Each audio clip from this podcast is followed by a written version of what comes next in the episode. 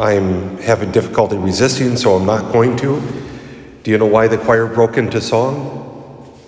They couldn't find the key. It's terrible, I know.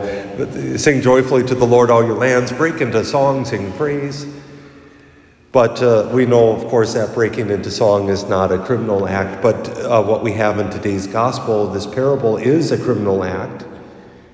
This steward who squanders the property and then, on top of it, goes and renegotiates what the master is owed by his debtors. This is pure and simple theft, embezzlement, mismanagement of funds. It's criminal. He should be thrown into jail.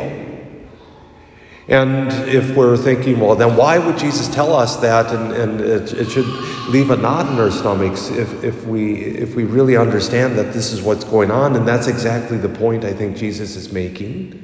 He's not praising the steward for his dishonesty and the theft, but rather it's not a moral point. He's not saying follow his example, but he's saying, look, this stuff that he gave away is just stuff. And the master, it's the master's stuff, and it's a right, uh, he's only steward of that stuff, of the olive oil and the wheat, the money. And he gives it away so readily to make friends for himself.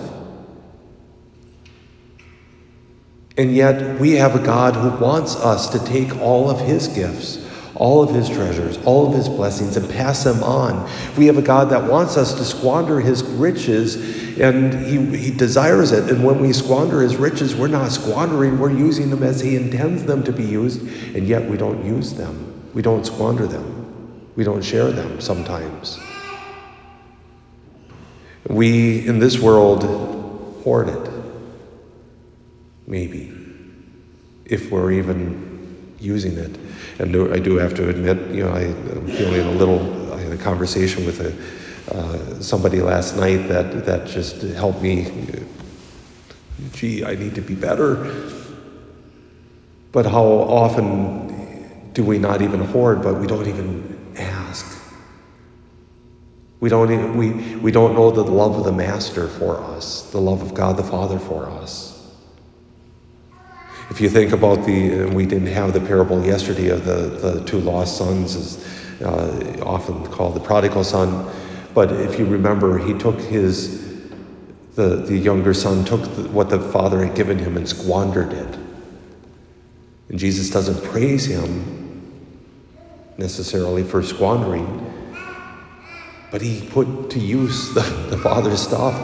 And the father doesn't, doesn't chide him for it. And then we have the older son who sits there and, and uh, you didn't even give me a kid goat. And I keep saying, yeah, somebody got his goat. You didn't even give me a kid goat. He didn't even use the stuff that the, the father had given him. Everything that he had, everything that, the, that was the father's is now the son's. And the same is true in this parable that everything that the Father has is given to us. And do we use it? It's not that we misuse.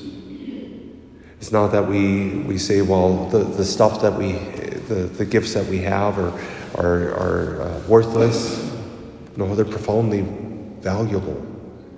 The Blessed Sacrament, the sacrament of reconciliation the grace and the mercy we received with this person that last night said, You know, I, I found in my years of priesthood, you never err if you side on mercy's side.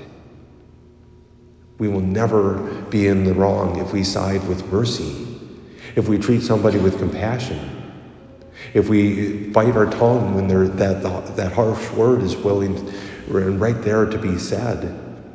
We'll never err. And if it seems like an error in this world, certainly God the Father will say, Well done. You at least tried. This is what it means. Jesus is not praising this wicked steward, but he's saying, Look, this world, they would praise that. And God the Father wants you, desires you to know that He has given you everything. So be willing to squander it. Because as I already said, when we squander it, that's when we're properly using it as the Father intends.